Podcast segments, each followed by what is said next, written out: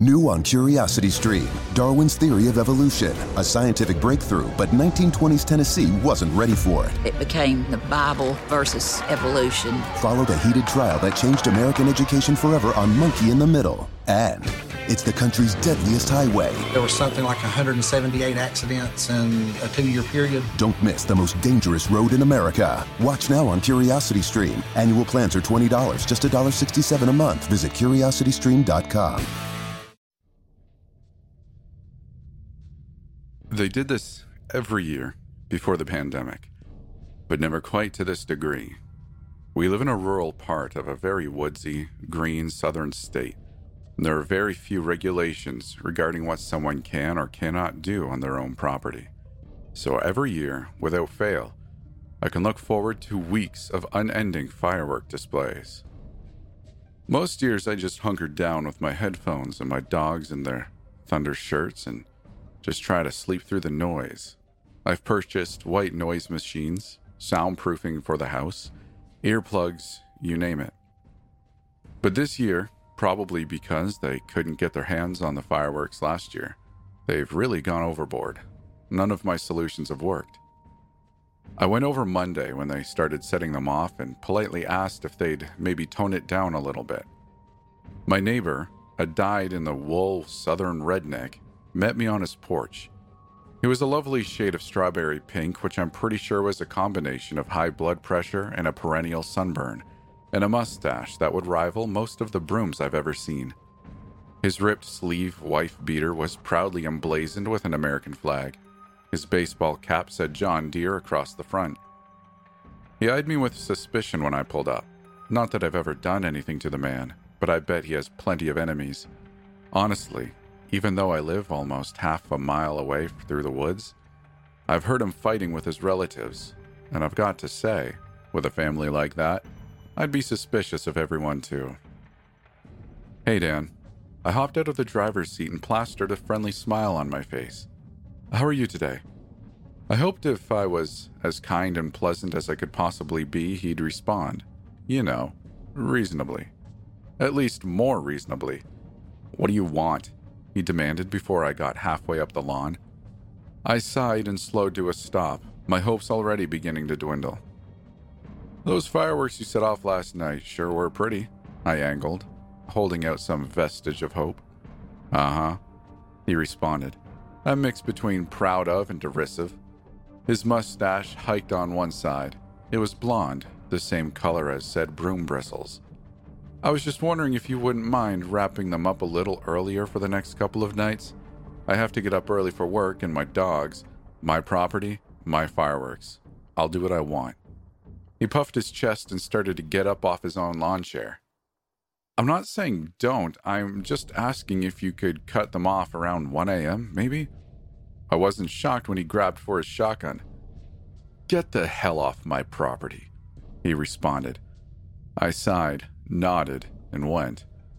That was how the vast majority of our talks went. He wasn't the friendliest neighbor. I went home and spent the next few nights listening to the loudest, most extravagant bombardment of fireworks I'd ever been subjected to. Each night it was worse, getting louder and louder as we crept closer to the holiday itself. Every morning I woke up increasingly exhausted, my dogs more and more terrified. Yesterday, I resolved to just go stay in a hotel until the 4th was over. I packed my bags and left them by the door so that I could just pick up the dogs and go when I got home from work. But work ran a little late that night, and by the time I got back, the sun was already starting to set, and right on cue, boom.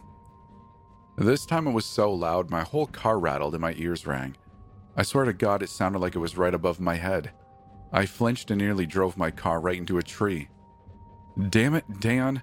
Was he setting them off over my house deliberately? I got her to look. I'm not sure if I'm glad I did or I wish I hadn't. Boom, boom, boom.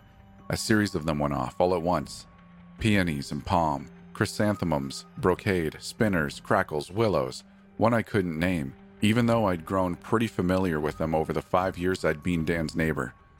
So, so many of them that they ceased to have color and became just one eye blisteringly bright light. The sound was so loud it deafened me briefly. I covered my ears and ducked against the side of the car, crying out loud. When everything got dark, I instantly assumed that I'd been temporarily blinded. But no, I could just barely make out the shape of my car door beneath my hand, or my hand for that matter. I looked up and saw it. The hole. It was. I don't have words to describe how big it was. Like the Grand Canyon. I'd once seen an old strip mine in the desert, and that's as close as I can come to describing it. Like someone had torn a whole chunk out of the amber orange sky all around it and replaced it with indigo and violet. It wasn't the night sky. I know that because there weren't any stars. Instead, there were pinpricks of inky darkness, small blots of blacks on the tapestry of blue purple. I stared, my jaw hanging around my collarbone. Something looked out. I can't even say it looked, really. That was just the impression I got. I didn't see anything resembling eyes. It was just a void, honestly, a uniquely shaped void. As I watched Dan fire off one more firework directly into it, I don't know if it was on a timer or if it just had a particularly long fuse or if Dan was so phenomenally stupid that he did it deliberately. But that last blue white willow went right up, directly into this thing, and was swallowed whole immediately, completely. The light vanished in the blink of an eye.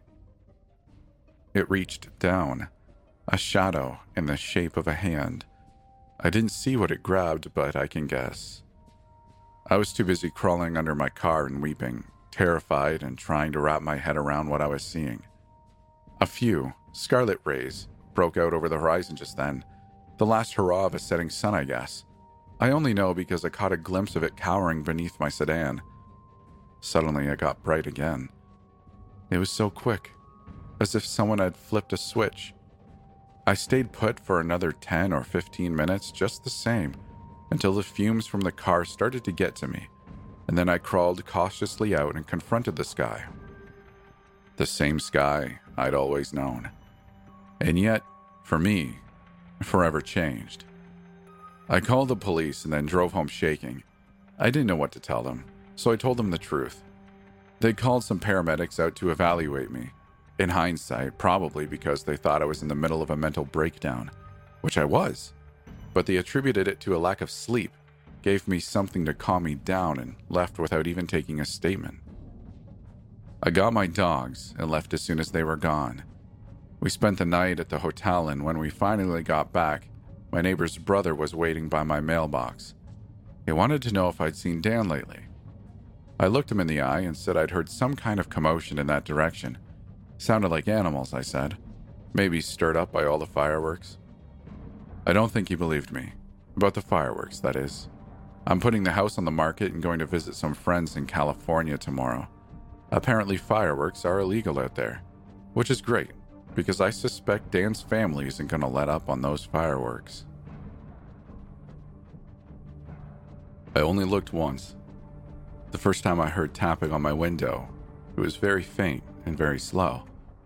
Slowly turning around in my bed, my eyes focused on the window, and I regret it now. If I just hadn't looked so much, could be different.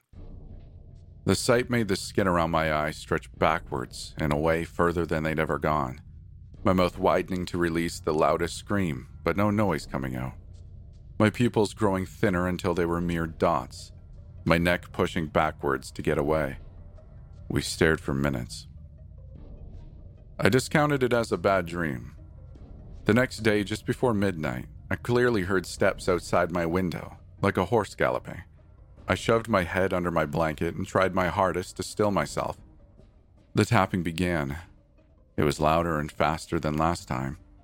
Minutes pass and the tapping stops. When I wake up the next day, I walk around in my backyard. Beneath my window, there are large footprints, large enough to fit my palm spread out with a bit of space still left. They're in front of my window, but nowhere else, as if they just came into existence. I called the cops. They arrive later that night and stand guard. The tapping never came that night. I fell asleep in peace, and a clutch of hope tells me things are going to be fine.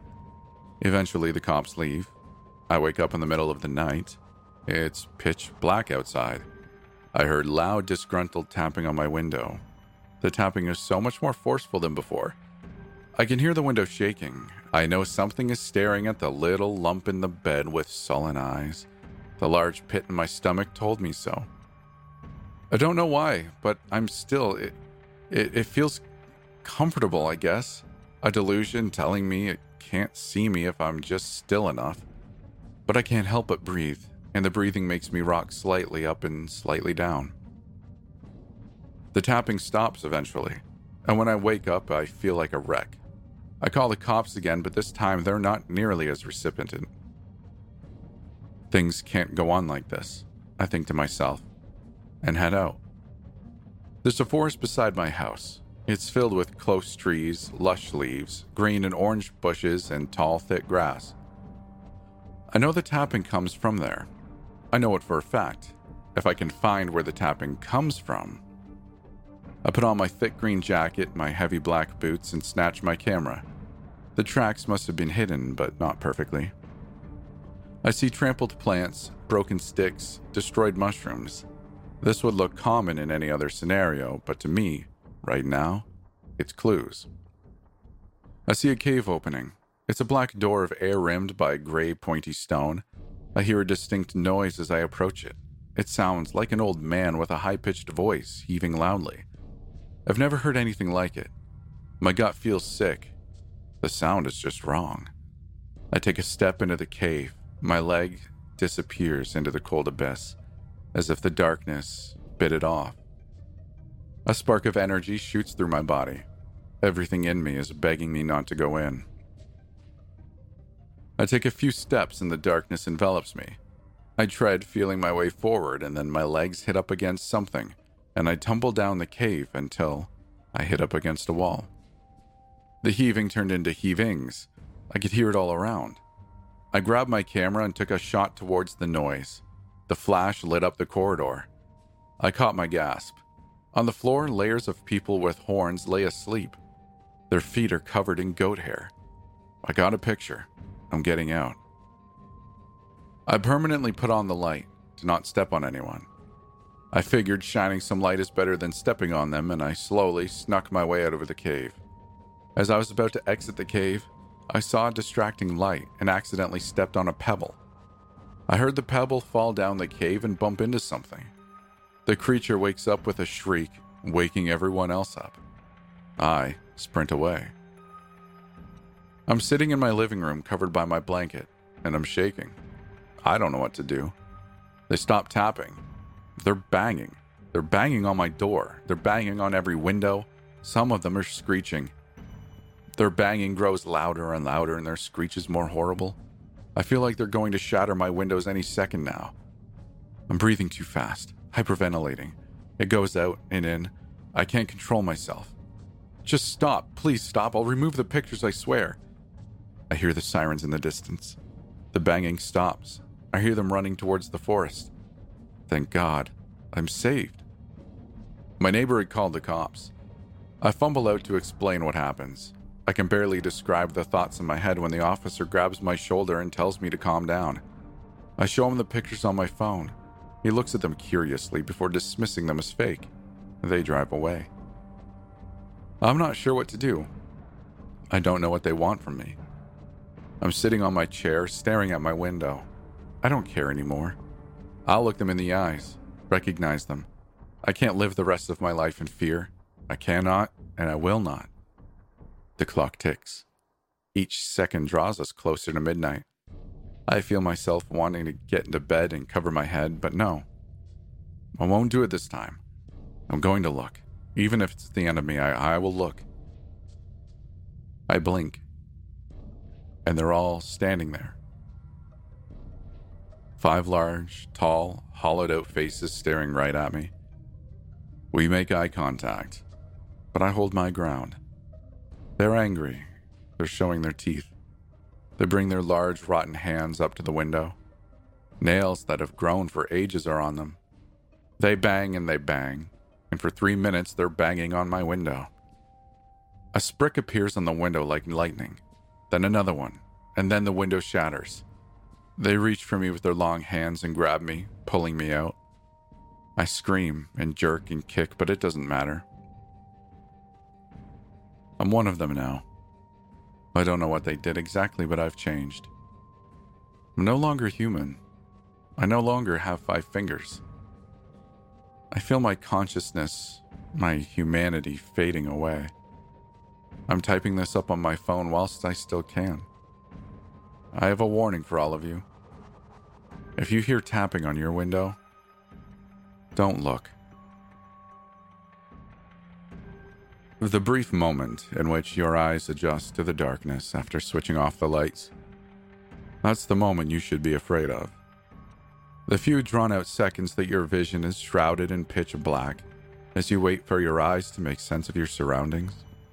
How many of those seconds before the outlines of your furniture come into view? Those are the seconds when you should be hiding. This is what my mother told me a long time ago, long before she passed away. These words have been stuck in my mind since the day I heard them and they repeat themselves to me each night when I shut the lights off for bed.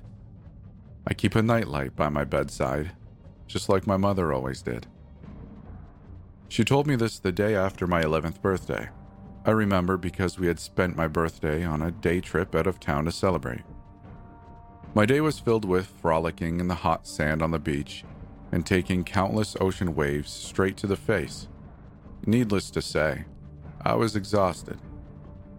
It was around 9 p.m. when we got in the door, and I dropped my things in the hallway and dragged my heavy body to my bedroom.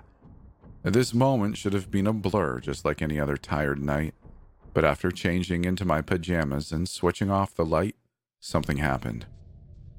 I switched off the light and the room around me became a dark void in every direction. My mother had kept a nightlight in my room for as long as I can remember, but tonight, I guess the bulb had finally died. At that moment, I didn't give it a second thought. I had walked to my bed thousands of times up to this point in my life, and I knew I could navigate there easily. I made my way across my bedroom, keeping my arms extended as to not bump into anything.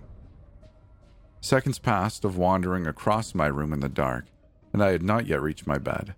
I thought this was strange, but I quickly wrote it off as my tired brain getting me turned around and lost in my own room despite it being a straight shot to my bed. I squinted and swiveled my head around, looking for any recognizable outlines of furniture, but my eyes had not yet adjusted to the light. In all directions, it was pitch black. Again, I blamed this on a day spent in the blinding sun and began to wiggle my arms around while I walked, hoping to make contact with anything in my room. There was nothing, a crippling pain surged in my chest as I became overwhelmed with panic. I tried to turn 180 degrees as accurately as I could, hoping to dash back to the light switch and flick it on. I took off full speed, but I never reached a wall. I never reached anything. My knees buckled under me and I collapsed to the floor. But there was no floor. No matter where I looked or how hard I flailed, my surroundings had been replaced with an empty abyss. I opened my mouth and I screamed. No sound came from my mouth, but I could feel my vocal cords burning and vibrating. I continued to scream, emptying my lungs several times over. My face was wet with tears and my throat felt torn open. But I never heard a sound. I don't know how long I stayed in that gap of emptiness, just outside of reality. My mother said she had only heard my ear splitting wails for a second before she rushed into the room and switched the light on. I remember the look on my mother's face in that moment. It was the first time I'd ever seen a look of absolute terror on the face of an adult. My mother, the pinnacle of an unwavering spirit, looked completely broken. That night, my mom didn't let me out of her sight. She made me a cup of warm tea with honey to soothe my throat. She listened patiently while I told her what happened but she never seemed surprised. She replaced the nightlight in my room with a new one from a box she kept in the closet. I slept in her room that night, with the lights on. The next morning, she waited patiently for me to wake up, and she had a warm cup of tea ready by the bedside. She stood by until I was ready to hear the answers to my questions about the night before. She explained to me about an exit door to reality that can only be passed through in specific circumstances. My mother told me that if a person stays in that blackness for just a few too many seconds, they will be lost forever. It was then that the night lights in every room of the house made sense. That was nine years ago, and I've never made this same mistake again. So why am I sharing this information now? My mother passed away last week. I was the one who found her body. She was lying in the middle of her bedroom floor, the sun shining onto her through the window and her eyes swollen and bulging from her face. Her hands were curled in unnatural positions like a frightened animal. The following hours were a blurry mess, consumed by talks with police and EMTs. They told me then that the cause of death was a heart attack, confirmed days later by the autopsy. In an attempt to comfort me, they told me that it happened suddenly and was over all at once. They said she wouldn't have suffered at all, but I knew better. I still know better. My mother suffered immensely when she passed, and she may still be suffering now. I don't want to think about what it must be like for her right now. I just know that when I found her body that morning, I couldn't help but notice the nightlight by her bed was burnt out. Get ready for the smartest bundle in streaming. Six streaming services for the intellectually curious, featuring Curiosity Stream with the best collection of documentary films and TV shows, Somm TV, and great stories from the world of wine. Tastemade for the fun side of food and travel. Topic with the best thrillers and crime stories, and so much more. From nature to history, technology to food, mystery to adventure. Get six streaming services for one low price and less than $6 a month. It's the best deal in streaming. Learn more and sign up now at smartbundle.com.